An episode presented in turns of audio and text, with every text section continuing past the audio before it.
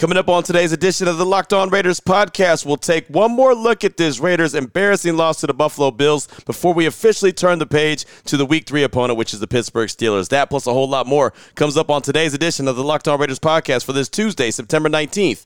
2023. Your Locked On Raiders, your daily podcast on the Las Vegas Just Raiders. win. Part of the Locked On Podcast Network. Just win. Your team Just every win. day. Just win. The autumn wind is a raider, pillaging just for fun. He'll knock you round and upside down and laugh when he's conquered and won.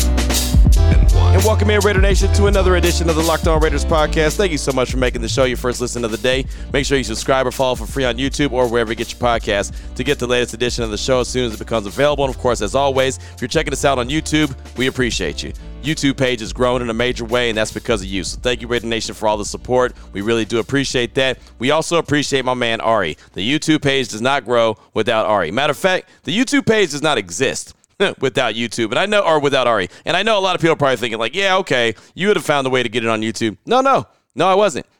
it's because of Ari. It's up on YouTube, and there's no joke when it comes to that. So many thanks to Ari. We appreciate him very much each and every day. You can check him out on Twitter at Ari Producers. You want to hit me up on Twitter? You can at your boy Q254. And you know, we got the Locked On Raider podcast voicemail line always wide open like some old school TV antennas 707 654 4693. Coming up on today's show, we have your calls and texts coming up in segment number three. And please believe there's a ton of them. I'll try to get as many in as possible. Some are a little bit longer than others, but I'll try to get as much feedback in as possible coming up in segment number three of the show. Segment number two, yesterday, Monday show, we talked about Hunter Renfrow and the fact that he was the invisible man. Well, we'll talk about the defense here in segment number two of today's Locked On Raiders podcast. We'll do that before we officially turn the page to the next team up on the schedule, which is the Pittsburgh Steelers Sunday night prime time action at Allegiant Stadium, the season home opener. So, all things defense coming up in segment number two of the show. Here in segment number one, we'll hear from head coach Josh McDaniels, and we'll stick to the offensive side of things when it comes to the silver and black. That's all coming up on today's edition of the Locked On Raiders podcast, which is being brought to you by FanDuel.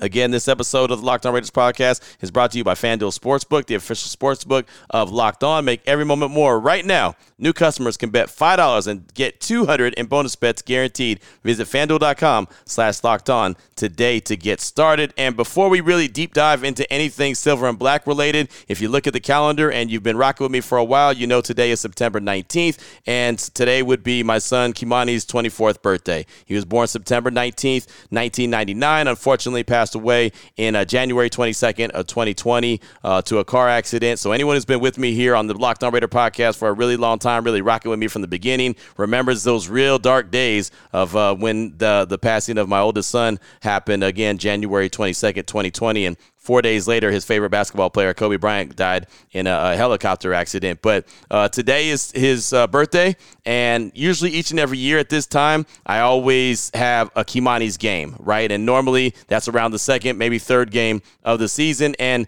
it was really strange because I thought about doing that this past week when it came to the Buffalo Bills game because it was two days before his birthday, obviously. But something just didn't feel right. When I thought about it, I thought, you know what? It just doesn't feel right that it's a couple days before his birthday, especially maybe because I know how much he loved Las Vegas. Matter of fact, his plan was when he turned 21, he had told his mom, I want to go to Las Vegas. I want to party in Las Vegas for my birthday because my mom lives in Las Vegas. She's lived in the area for a very long time, so we used to come out here and visit. Uh, obviously, he used to uh, play AAU basketball games as well, as well as Little Q does or did. Uh, you know, they both played AAU games in Las Vegas, so we would always come and visit my mom. But he loved Las Vegas as a kid. He loved Las Vegas, so his goal was to be when he turned 21 he was going to spend that weekend or whatever the case may be in Las Vegas. And who knows what a 21 year old would have done in Las Vegas, right? Uh, for the first opportunity to really be legal and have his way in the city, but never made it to his 21st birthday. So he didn't get to have that celebration. But I just thought that something wasn't right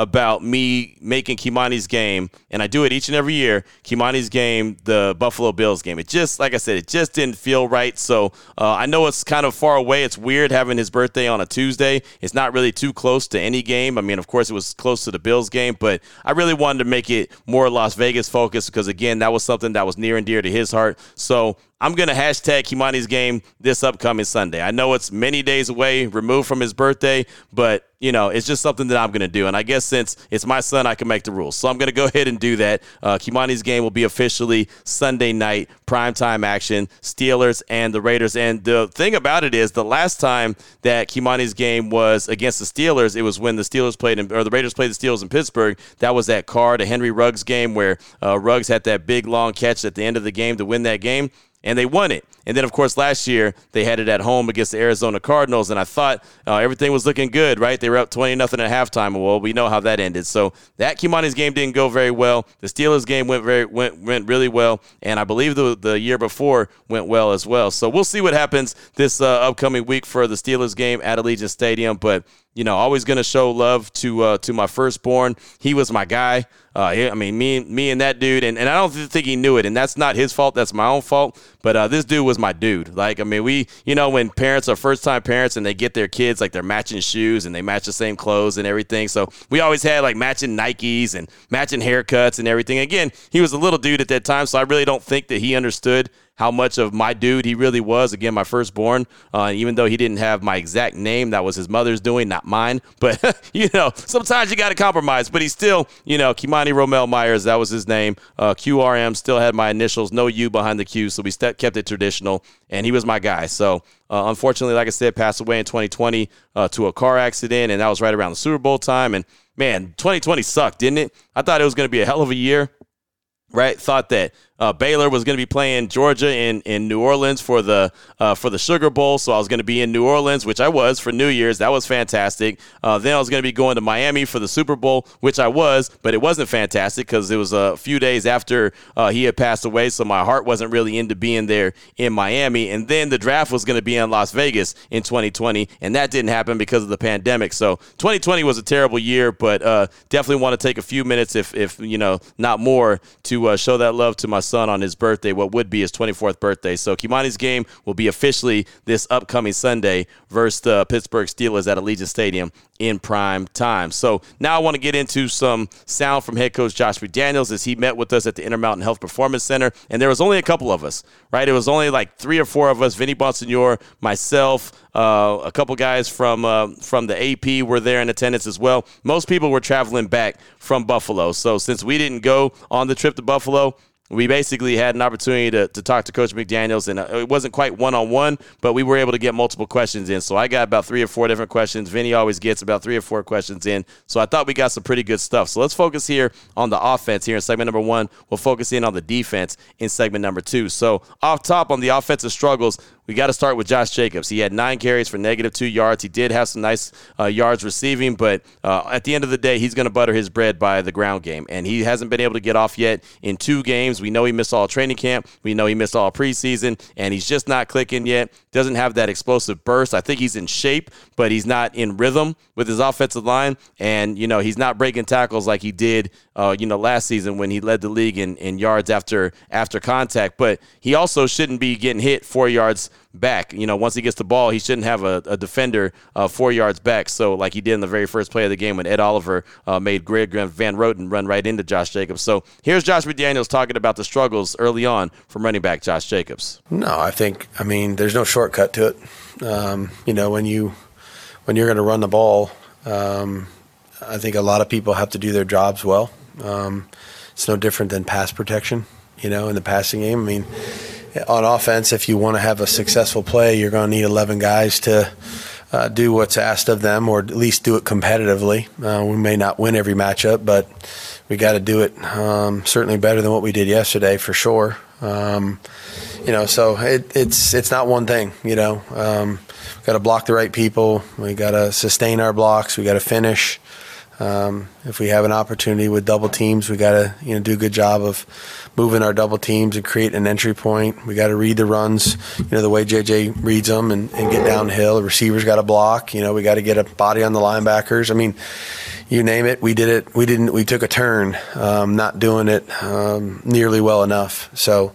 Um, you know, and that's that's uh, my job, and we'll we'll get it fixed. So the significance of that is more than just the rushing leader not getting off. But also, this Raiders offense has to be balanced. Like it has to be. There's not an opportunity that Jimmy G is going to be able to throw the ball around the yard 40 times, 50 times, whatever the case may be, and really carry the team on his back. Like we know that. We knew that going in. This team has to be balanced. The run game is going to set up the passing game. The passing game can set up the running game, vice versa, whatever the case may be. But it has to be a balanced attack. That's the way that Jimmy G is going to win. And he's won a lot in his career. You got to give him that. But if you look at where he's had success, a very good run game and a solid defense. On Sunday, no run game, defense wasn't solid. So that was a recipe for disaster. But Josh McDaniels talks about how the bad running offense impacts the offense in general. Here he is. I mean, it, look, every time you hand the ball off, you want it to be second and six or more uh, if it's a first down play. So, um, you know,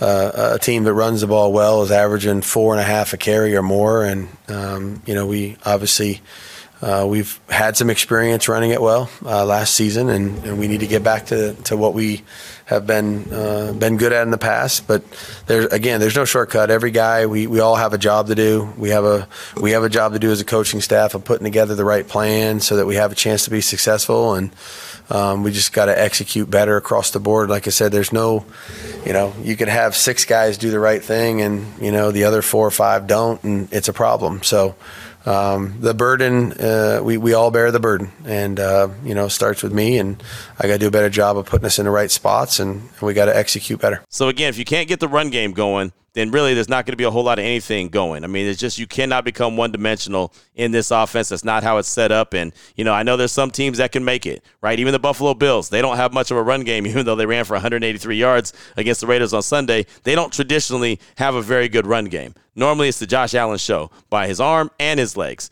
So they were able to be balanced. And matter of fact, they were able to be very balanced on Sunday. But for the most part, they're a team that relies on Josh Allen's arm right? There's other teams across the league that you know are going to throw the ball a whole lot. And then there's some teams that you know are just going to run the ball. The Raiders have to do everything in their power to be balanced. So uh, if they don't aren't, aren't balanced and don't have that, that run game going for them, then they, they could be in trouble. And clearly they were in trouble on Sunday as they lost 38 to 10. The final soundbite I want you to hear here in segment number one of today's Locked On Raiders podcast, uh, kind of news and notes here from head coach Josh McDaniels, is what I talked about in segment number two on Monday's show. That was Hunter Renfrow and the fact that he was the invisible man. And I mentioned that I was going to ask Coach McDaniels about his disappointment in Hunter Renfrow's lack of involvement in the offense through two weeks. And again, when you ask these questions in a press conference, like people tweet at me when I say, hey, we're meeting with Josh McDaniels right now. I was like, well, ask ask the dummy to why this is happening and ask the dummy why this is happening. Like, look, man, like you gotta you gotta ask questions in a respectful way. You also has to have to answer questions that can get better than a yes no answer. You've got to be able to get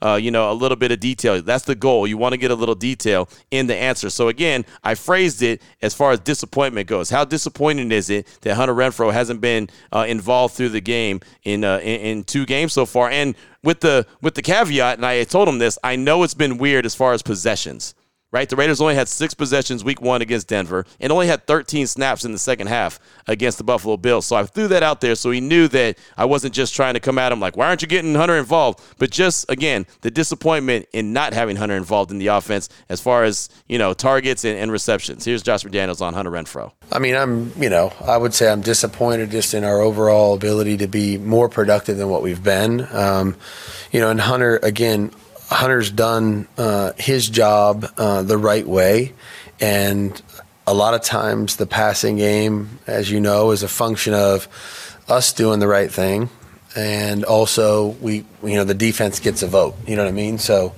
um, depending on the coverages they choose to play. Uh, it may open up some other things, um, or it may give us an opportunity to throw a person like Hunter or the tight ends, whatever, the ball inside. So um, you know, there's there was there's been some missed opportunities uh, on our part, uh, but I don't think that's a, a function of Hunter. Um, you know, so we just we got to do a lot of things better. You know, uh, he he should have gotten the ball more than he did yesterday. I think there was more opportunities than that, but um, you know, protection has to be good. Uh, reading the coverage has to be good. Blitz pickup. You know, there's a lot of things that will happen before you know any receiver or tight end will get the football. So um, you know, much to improve upon. But I'm not concerned about Hunter. So there you go. You hear head coach Josh McDaniels talking about there were some times that he should have been targeted on Sunday. And that's all I was getting at. And I know that there's some people that want to hang on every single word that's said and wants to try to get uh, cute and try to get, you know, real smart about every situation. And I never said that Hunter Renfrow needed to be a starter. I never said that Hunter Renfrow needed to have 10 targets, but I think that one target in two games and only one catch for 23 yards is a really terrible way to use a guy that's getting paid $16 million for this season, right? And look, again, I'm not the coach. I'm not saying what he has to do, where he has to line up. I just know that at one time, Hunter Renfrow had over 100 catches with this Raiders team. And so far through two games, again, weird scenario when it comes to you know the the targets, when it comes to uh, when it comes to how many possessions they've had, how many snaps they had in, in the second half of the game against Buffalo. But I think that there's times that Hunter Renfrow can get involved, and I'm hoping that Jimmy gets him involved uh, moving forward, especially if a guy like Jakobi Meyers is out. Now, the one good thing that we did hear from Coach McDaniels on Monday was the fact that uh, that Davante Adams is fine right? He left the game getting evaluated for a concussion, but he said that Davante was fine, and he said that Jakobi Meyers is progressing through the concussion protocol. Hopefully, that means that they'll both be back there on Sunday night for Pittsburgh. I believe Davante is back. That's good to go, but we'd love to see Jakobi out there. But if he's not, I think Hunter Renfrow needs to be involved in the offense. It's just that simple. Again, just my opinion, but I know that the guy had over 100 catches just a couple seasons ago, and he's a capable wide receiver. So you can never have too many weapons. The Raiders have these weapons. They need to get them involved. I think Jimmy G, to make this offense go, needs to be able to spread the ball around, right? It was week one, it was the Jakobi Meyers and Davante show. Week two, it was the Davante and Josh Jacobs show. He's got to be able to spread the ball around. There's more weapons, and it's less predictable if he does do that. But that's uh, that's what we got for the offensive side of things as we're taking our final look at the Raiders Buffalo Bills game, uh, week two, kind of putting a bow on that. Then we'll turn our attention to uh, the Pittsburgh Steelers in week three coming up tomorrow. Coming up in segment number two, going to talk about the defense. We'll hear some sound bites from head coach Josh McDaniels and how the defense needs to build and learn from what they did or didn't do week two versus the Buffalo Bills. We'll get to that as soon as we tell you about a couple of the sponsors here on the Locked On Raiders podcast. And the first one is Jase Medical. And Jase Medical has the Jase case. Wait, what's the Jase case, Q? Well, the Jase case provides five life saving antibiotics for emergency use. All it takes to get a Jase case is fill out a simple online form and in some cases, jump on a quick call with one of their board certified physicians. Get ongoing care from their physicians on any treatment related questions. Doctors created and doctors recommended. Don't get caught unprepared. Everyone, and I mean everyone, should be empowered to care for themselves and their loved ones during the unexpected, especially if you have little kids in the house. You can't always make a run to the doctor or the ER, and sometimes, let's be honest about the situations, being at the ER takes forever to get seen. So sometimes you need to be able to have the proper the proper medications or the proper uh, antibiotics for those emergency use. Jase handles everything from online evaluations to licensed pharmacy medication delivery and ongoing consultation and care. Right now, you can save more than $360 by getting these life saving antibiotics with the Jase Medical, plus an additional $20 off by using the promo code locked on at checkout at That's J A S E medical.com. Again, J A S E medical.com.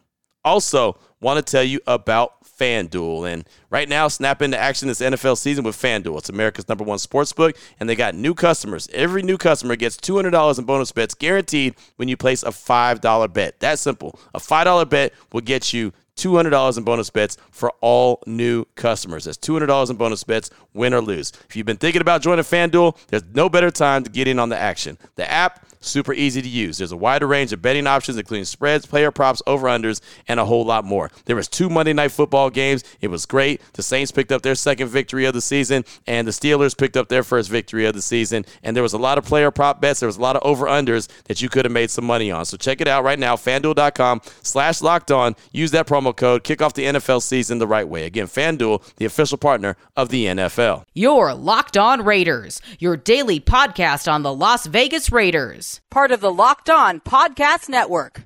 Your team every day. All right, Raider Nation, here we go. Segment number two of today's Locked On Raiders podcast. Want to give a focus on the Raiders defense. They were not very good at all on Sunday. We know that, right? The very first possession was good. Uh, they they held the Bills to a three and out, got the ball back, and then Jimmy G got the tip pass and it was intercepted, and uh, it was all downhill after that. But uh, Maxx Crosby was taken completely out of the game. Uh, there was no pressure from the rest of the guys on the defensive line. The linebackers did a decent job when Divine Deablo and Robert Spillane. Uh, the corners played off. Jakorian Bennett looked like a rookie. Marcus Peters was just Marcus Peters, nothing special, right? I mean, it just wasn't a whole lot to write home about. Uh, you know, I thought Tre'von Moehrig did decent at times, especially out there playing with one hand and a club on it. Uh, I do think that there's an opportunity for Isaiah Pola-Mao to get out there and do some things. I really do, especially with Moehrig having a club on one hand. But there was a couple times when he made a few good plays, and Marcus Epps looked like he was flying around the ball as well. So there's a couple good pieces to that defense, but as a unit, it wasn't very good at all. Uh, so here's a couple sound bites from head coach Josh McDaniels as he was asked uh, multiple defensive questions at his press conference on Monday. And the first one I asked, well, matter of fact, both of these that you're going to hear were questions that I asked. The first one is about Patrick Graham now being in the booth. The majority of his career, he's been on the sideline. What we saw from him last year, he was on the sideline. So uh, watching it on TV on Sunday, noticed that he was in the booth. So I asked head coach Josh McDaniels about the decision to put PG in the booth. Yeah, we, we had a long conversation about that um, in the offseason season, you know, and there's there's people that prefer it both way. You know, you know, some people prefer to be down, some people prefer to be up. PG's been down most of the time of his career. Um, we kind of took a peek at it in the preseason and kind of liked the way he was able to see everything. So. Um, I've never called a game from up there. Um, obviously, I wouldn't do that now. So, but I mean, I think there's plenty of coordinators in the league that um, you know, they're up there. They, they feel like they got a great bird's eye view of what's going on, and you can see things more in real time um, and have an understanding of what happened or didn't happen. So um, I think we're, you know, feel feel decent about where we're headed in that regard, and you know.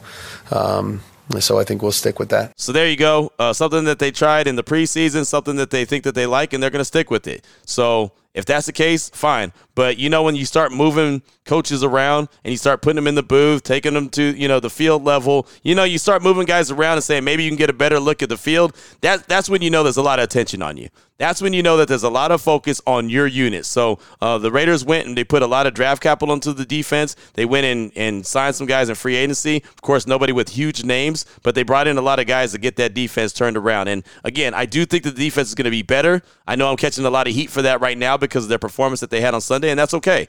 You know, again, what I saw in training camp and what I saw in preseason, I saw some attention to detail, and I think for you know at least one game against the the the Broncos, you saw some of those adjustments. You saw some of what I saw in training camp where they were able to do some good things. Now they weren't able to do good things against the Buffalo Bills. I'll be the first to admit it, and it was bad. But Patrick Graham's got a lot of weight on his shoulder. He's got to make sure that this defensive unit gets turned around. Also, one of the big elements to that is going to be getting someone to complement Maxx Crosby. How many years have we been talking about it? Mad Max is doing everything he can, doesn't have any help. And on Sunday, unfortunately, he really wasn't a factor at all. He had one hit on the quarterback, and that caused the ball to flutter. And Roderick Teamer came around with the interception, but because of a Nate Hobbs, uh, you know, penalty, a hands to the face, it got called back. That's two weeks in a row that the Raiders have had turnovers and they've been called back because of penalties. So, you know, you could do a lot of things right. You could do the majority of things right defensively, but if you don't do it all right, then something's going to happen. Week one, it was a Marcus Peters penalty, took away that uh, that fumble from Russell Wilson. Divine Deablo recovered. Week two, Roderick Teamer comes up with an interception, returns it about 18 yards down the sideline. That was really good. Called back because Nate Hobbs had a penalty. So the Raiders weren't penalty plagued on Sunday. That's a positive, but you know, they didn't come up with the turnovers either, and they had two sacks on the day. So, so far through two games, they have four sacks. You know, Crosby has one, uh, Rod, uh, uh, Tillery has one, uh, Robert Spillane has one, and Divine Deablo has one, and no turnovers. So, remember, my goal was 40, 40 sacks and, and 20 interceptions. Well, they have four sacks and no interceptions, no turnovers at all. They've got to find a way to turn the ball over. And look, Unfortunately, they have a team in the Pittsburgh Steelers coming to town that just turned the Browns over four times. And two of the times they turned them over, they took it to the house for scores. So the defense coming in is very opportunistic and they make plays. The Raiders defense is not there yet. They've got to find a way to be that and make plays. But the Bills, as I mentioned multiple times, did everything they could in their power to make sure that Maxx Crosby didn't wreck the game. And that's exactly what I asked Coach McDaniels. Okay, how much of a teaching moment was that? That, hey, if Maxx is taken out like this, you guys, somebody, anybody, somebody has to step up and make some plays. Uh, so here's Josh McDaniels talking about that teaching moment for the rest of the defensive line. Yeah, I mean, you know, when you designate two people to one person, um, you know, which we've done that plenty of times too. You know, we, I mean, look, that's a compliment to the player. You know, because obviously he's.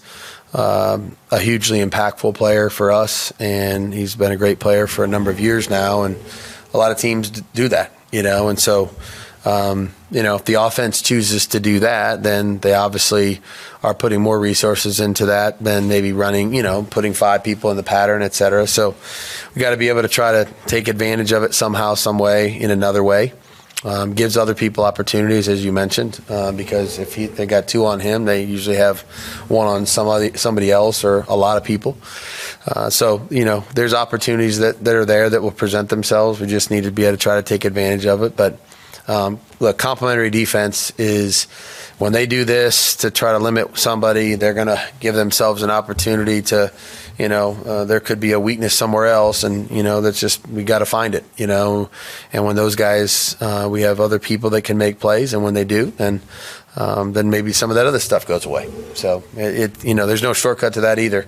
Um, when they do something to, to try to limit a strength of yours, you got to try to find another way to be impactful. And I mean, it's that simple. And that's why Chandler Jones was brought in. Obviously, he hasn't been that guy. He wasn't that guy last year, and he hasn't been on the field this year. Uh, we all know that there's a lot of weird stuff going on, strange stuff, I should say. It's not weird, it's not the right word. Strange stuff that we don't really know about is going on when it comes to Chandler Jones. Tyree Wilson was drafted to be that guy. Uh, he's he's working on getting there. Week one, he didn't look very good. Week two, he looked better. Still hasn't got home yet, right? Malcolm Koonce, uh, he had flashes his rookie year, hasn't really developed into that guy. Uh, you know, Bilal Nichols in the middle, you know, he provides a little bit of some, some. Jerry Tillery, a little some, some. Nothing consistently when it comes to being a compliment to Maxx Crosby. And so it's a copycat league, as Coach McDaniel said. And so guys are going to say, okay, that's what we need to do. And they've been doing that. They've been putting double teams and triple teams on Maxx Crosby. But the Bills really said, hey, you know what? 98's not getting anywhere close to the quarterback. He is not going to be a factor this game at all. We da- dare someone else on that defensive line to be a factor. And there was no blitzes called till late in the game. That's when Divine Deablo got home. You don't want to have to always call blitzes to try to get home because if you don't get home, you're going to get burned. I mean, it's just that simple. That's why a lot of defensive coordinators don't want to call blitzes. And sometimes PG is going to have to and trust the guys on the back end to make plays. The Moehrigs, the the Epps, you know, the Peters, the the Bennett's, the Hobbs, those guys, they're going to have to make plays. The linebackers, right? The linebackers can make plays too. Spillane can intercept the ball. Deablo can intercept the ball. Look, again, we just saw the Pittsburgh Steelers. Uh, they had uh, Highsmith uh, who who was able to, to to take one to the house on, on a tip ball interception, and then T.J. Watt with a scoop and score. So it doesn't always have to be a corner or a safety that's making the plays. Anyone on defense could go make plays. You just got to have it in you. So the Raiders, man, they've got their they, they got their work cut out for them, right? They spent a whole week in West Virginia. You thought that they were going to be focused, they were going to be locked in. They spent a time uh, a lot of time building the team bonding is what they called it, and it just didn't translate. Now, again, clearly the Bills are better than the team we saw week 1. I don't think that we know who any of these teams are until three, four weeks are in the book, just because you don't see anybody in the in the preseason. So this is literally the preseason. But man, that that that game obviously left a bad taste in the Raiders' mouth. Those players. Now they're probably going to be like the Bills were. They're going to be hungry to get out uh, on there on Sunday and, and get that taste out of their mouth. But the diff- the problem is they got a tough team in the in the uh, Pittsburgh Steelers coming into the house. Offensively, the Steelers aren't very good. Let's just let's just call a spade a spade. Defensively, they're really good. So the Raiders can't get reckless with the ball. They can't turn the ball over. Uh, you know, if they put it on the ground, the Steelers are going to make it happen, and the offensive line is going to have their work cut out for them because those guys are going to be coming after Jimmy G. Uh, and you know, I think that the run game should get started, needs to get started on Sunday as well, just to give Jimmy G a little bit of relief. Again, a balanced attack is what you're looking for. But man, defensively, these guys have got to be sound. They've got to be better. They got to continue to grow. Again, I never said that they were going to be a lights out defense. I never expected them to be, you know, the top, a top five defense, but I do expect them to complement the offense.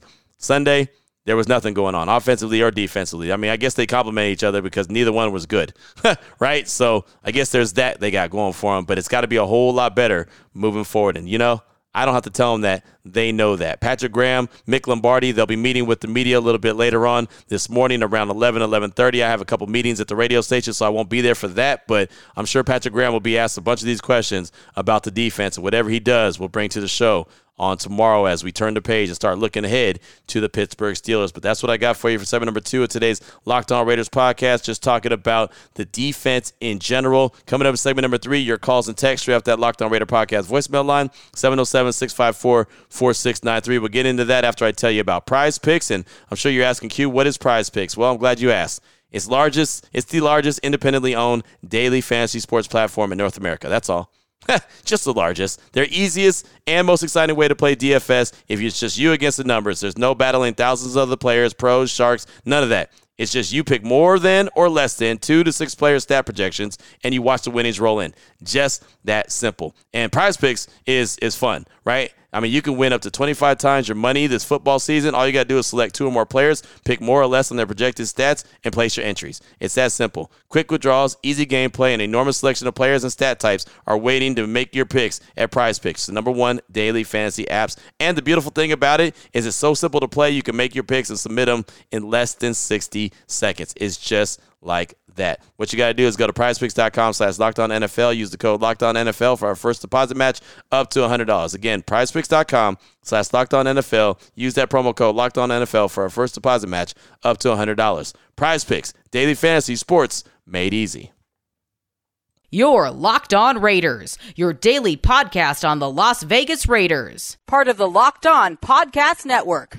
Your team every day. Here we go, Raider Nation. Segment number three of today's Locked On Raiders podcast. Calls and text straight that Locked On Raider podcast voicemail line 707-654-4693. Got a lot of them. Try to get to as many as possible. Let's start things off with Judy calling from Riverside. She's calling to talk about any positives that you could possibly take away from this game with the Buffalo Bills. Here she is, Judy from Riverside. Hey, good morning, Raider Nation. Good morning, Q. I love listening to your show every morning. Uh, my name is Judy. I'm from Riverside, California. I'm a longtime Raider fan. I know we've been through so many ups and downs, but um, mostly downs. But come on, Raider Nation, hang in there. We need, we'll be patient. Just be patient. We'll get uh, we'll get our time. Um, Q, I want to know if you saw any positive takeaways from this last game that you know we can build on and on both defense and offense. Just curious to to hear what your take on that is.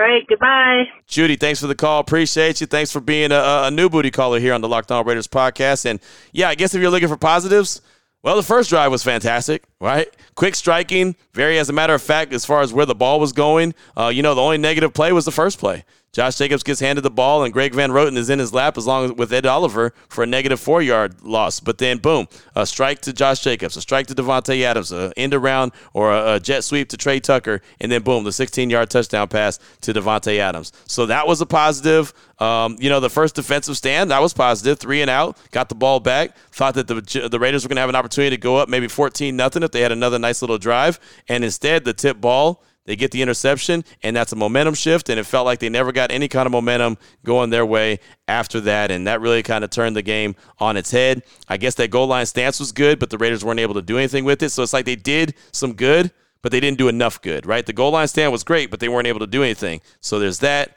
Uh, Divine Deablo, Robert Spillane, they've looked pretty good so far. I mean, there's there's some good to look at. Uh, and, and I think the best part of it all, Judy, is that it's only week two.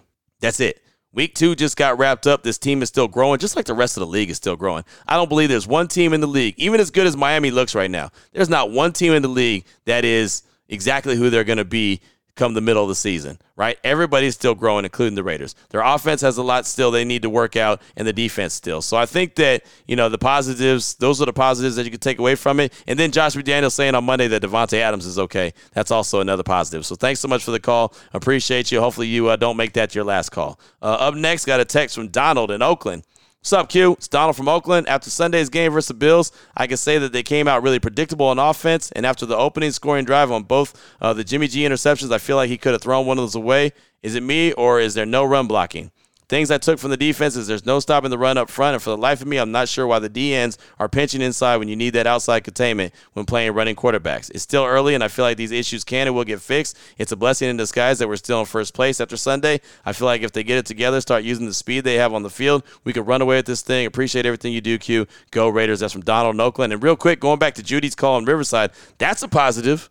What Donald brought up. The Raiders are one and one, and they're in first place in the AFC West. They're tied with the Chiefs, but they're technically in first place. They have a division win where no other team in the division has a division win. So, you know, 0 2 Broncos, 0 2 Chargers, 1 1 Chiefs, 1 and 1 Raiders. So that's a positive as well. But Donald, getting back to your text, uh, yeah, the run blocking hasn't been good, and the communication and timing with Josh Jacobs is off as well. So there's two things really not to like. That's something that you do learn in training camp and preseason is how to get on the same page with your offensive line, especially with that right side having Van Roten there and Eluemunor starting things off. It's a little bit different different than it was before. So, you know, they've got to get used to that. And remember last year, they struggled to run the ball early as well. It took till about week five or six. So hopefully things get turned around sooner rather than later. They're going to need that run game this week against Pittsburgh. You got to slow down those edge rushers of the Steelers coming after Jimmy G. Uh, as far as the offense being predictable, it did become very predictable because it was only Davante Adams and Josh Jacobs that he was really throwing the ball to. And that's why they've got to spread the ball out. That's why I thought Hunter Renfrow should definitely be involved. Um, you know, the D ends on the defensive side of things, nobody did a good job right? I mean, yeah, and Maxx is, is going to do what he does, try to get in uh, into the to, to wherever he can to get to the quarterback, and that's some of the game plan that I, I heard before the season started that they were going to use him in multiple different ways. It worked against Denver, but it didn't work against Buffalo. Buffalo had the game plan, uh, you know, sealed the deal for him, and the other guys are still trying to figure it out. Koonce, Tyree Wilson, anyone else who's out there are still trying to figure things out. But you're right, uh, you got to have Contain right? I think they had a pretty good job of doing having contain against uh, Denver. Uh, the contain against Josh Allen really wasn't there, but then again, they didn't really need it. He didn't really run that much because, well, his receivers were always open. That zone defense they were playing was very, very soft on uh, on Sunday, and that's not a good thing. They've got to be able to make it more difficult on these quarterbacks or, or any of these guys. I mean, look, every quarterback in the league is talented, but the levels of talent are different. And if you allow them to have as much space as as uh, Josh Allen's receivers had on Sunday, all these quarterbacks are going to pick the Raiders apart, including Kenny Pickett. It's coming to town this upcoming Sunday. So, Donald, thanks so much for that text. I do appreciate you. Got a call from Raider Ricky in Virginia. He's calling to talk about Josh Jacobs and Jimmy G and how Jimmy G's play is affecting Josh Jacobs as well. Here he is, Raider Ricky in Virginia. Thank you. This is Raider Ricky from Virginia. I appreciate you putting me on the call last week on the podcast. Uh, hopefully the audio is a little bit better this time if you're able to select it. But uh, I want to talk about, put a bow on this uh, coming off the Bills game. Um, talk about Josh Jacobs not getting going. I don't know if you saw this, but uh, it seems like to me that the linebackers was just automatically coming downhill, uh, like a t- two steps, anticipating the Josh Jacobs. Obviously, everybody's on the game plan for him to uh, not to go off, but uh, to me, that's something I noticed, and to me, that presents the difference between Jimmy G and Derek Carr. Derek Carr, you always had that deep threat, deep shot. And Jimmy G, two game sample, but we all know that he struggles throwing the long balls. So I just wondering if that's an adjustment that the opposite team's defense has uh, possibly within two games is starting to move them linebackers up close to the line of scrimmage and have them start going downhill. But this is something I noticed, a two game sample. The defense really disappointed. Obviously, the line is terrible. Um, I just don't understand why we're not calling any more blitzes. Why are we waiting on calling? I know that could uh, obviously raise some questions uh, as far as more open players, whatever it may be. But if we're not rushing uh, more than four, I mean, we got to get some get some uh, opportunities for our defense to make plays with quarter, hurry the quarterback up in the pocket. But that's something that I was frustrated with. It seems like we didn't blitz until the second half again, like we did against Denver. But uh, help the defensive line out a little bit and let them playmakers on the back end make some plays. But Q, appreciate it. Enjoyed listening to your show, man. Like I said, uh, hopefully we get that first dub against Steelers this week. Let's go Raiders. Thank you so much for the call. I appreciate you. And yeah, I mean, look, Jimmy's going to have to take a few deep shots. Now, he did. One went out of bounds to Tre Tucker. Should have been a pass interference. It was called a pass interference originally. Then they picked up the flag after they called it a, a, a, completion, which I think everybody watching knew there was no way in hell that was a completion. I still don't understand why they picked up the flag. I saw uh, Josh McDaniels tell the referee after that play that was BS, and he didn't use the words BS, so I can appreciate that. But they've got to be able to take a few deep shots. I know there's a couple times that Jimmy looked like he was going to go deep, but he didn't pull the trigger on it. But you can't just allow the defense to load up the box because they don't have any they don't fear you of, of stretching the field. I'm not saying that they've got to be mad bombers. They're not going to be. That's not Jimmy G's game. I never said it was. I always said that he was going to get the ball out of his hands quick, fast, and hurry. It was going to be a lot of underneath stuff. And you see when you look at the drive charts and the passing charts, most of Jimmy G's stuff was over the middle of the field and a lot near the line of scrimmage. It's never going to be stuff that stretched the stretched the field, but it's supposed to be uh, the smart play, the smart move, and what they want. It just hasn't, you know, turned into that so far. Uh, you know, at least in week two it didn't. Week one it was okay, but still putting up 17 points, you're not going to win a lot of a lot of games in the NFL only putting up 17 points. As far as the defense, like I said, uh, a lot of defensive coordinators don't want to call blitzes because they don't want to get burned, especially if they don't quite trust the guys on the back end. And I think that that's what's up with Patrick Graham right now. He's not 100% sure that the guys on the back end can hold up if he consistently calls blitzes. So that's probably one of the reasons why he doesn't do it. Plus, again, like I said, a lot of guys try to just get home with their front four, rely on those guys to get it done, and then they have an opportunity to make plays on the back end of that. Uh, thank you so much for that. I appreciate you. Got uh, one more text. This is from Cliss out the 805. He said, What's up, Q? Cliss from the 805 in Oxnard, California. I wanted to touch on the game a bit, Raiders and Bills, and talk about my three observations. One, no offense and defensive adjustments were made. And if they were, at least it didn't show. We didn't seem to change anything up on defense or on offense. Our run game stayed the same, flat, with the ex- uh, exception of Tucker's end around. We need to make adjustments in critical key situations to make a difference in the game. Two, no push from our interior defensive lineman. It seemed like we couldn't make Josh Allen uncomfortable after our first drive on D that forced a three and out. At this point, where do we look for help? Practice squad, free agency, a trade. We need key investments on defense if we want to be a balanced, competitive team, in my opinion. And three, quarterback play wasn't the greatest. Jimmy G had probably his worst performance as starting quarterback in his NFL career. We have to limit the mistakes at QB, and it all starts with him. I'm still rooting for him and the Raiders. I know we could turn it around. I'll still, I w- it will still have to start at home with us against the Steelers. Go Raiders! Keep up the good work, Q. Uh, again, that's from Cliss out the 805, and I, I, think that you make a lot of good points. I'll say, I mean, look, the tip pass uh, that Jimmy G tried to throw the screen to Ameer Abdullah. If he does complete that, and that's why this game is such a game of inches. If he completes that, if he gets it over the defender Abdullah is still running. Like two days later, he's still running. There was so much green grass in front of him. That would have been a huge play. It's just the defense made a better play, right? And then when Milano went over the back of Josh Jacobs, he literally mossed him. It's not like it was a bad pass. He just mossed him. He just wanted it more than Josh did. And I don't think Jacobs thought he was there at all, and he had to be aggressive to go attack the ball. Milano just went and got it.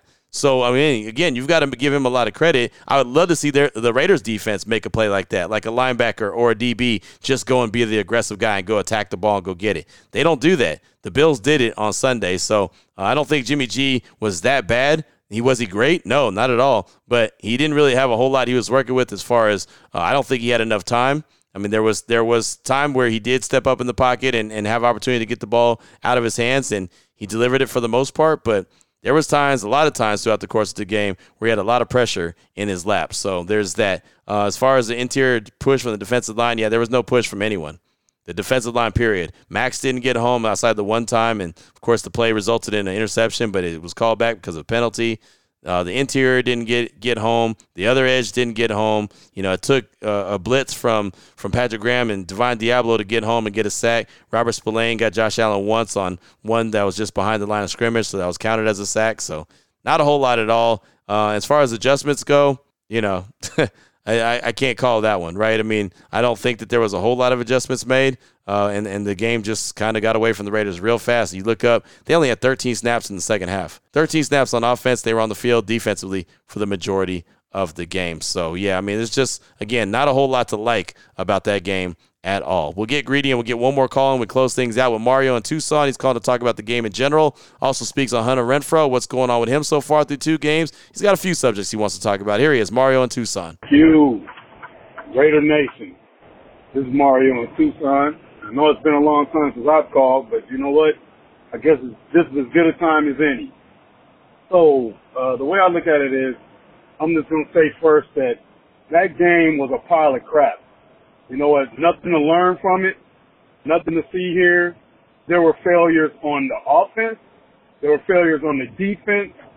There were failures on the special teams. There were also failures on coaching. But I'm not going to pick and choose and stuff. I just said that it was just a total team failure. But I will say this. Um, you know, as far as Renfrow getting, you know, one, two targets and one catch, something has to be done there. Either they need to figure out a trade to get, you know, maybe some, some picks or something, or they need to really stress getting him the ball because we've seen him get the ball and he can do things with it. Second, why in the heck was Davante Adams in that game when it was already basically decided where he could get injured? No reason for that guy to even be in there. That was silly to have that dude in there, man. Come on. He's like our best player, period.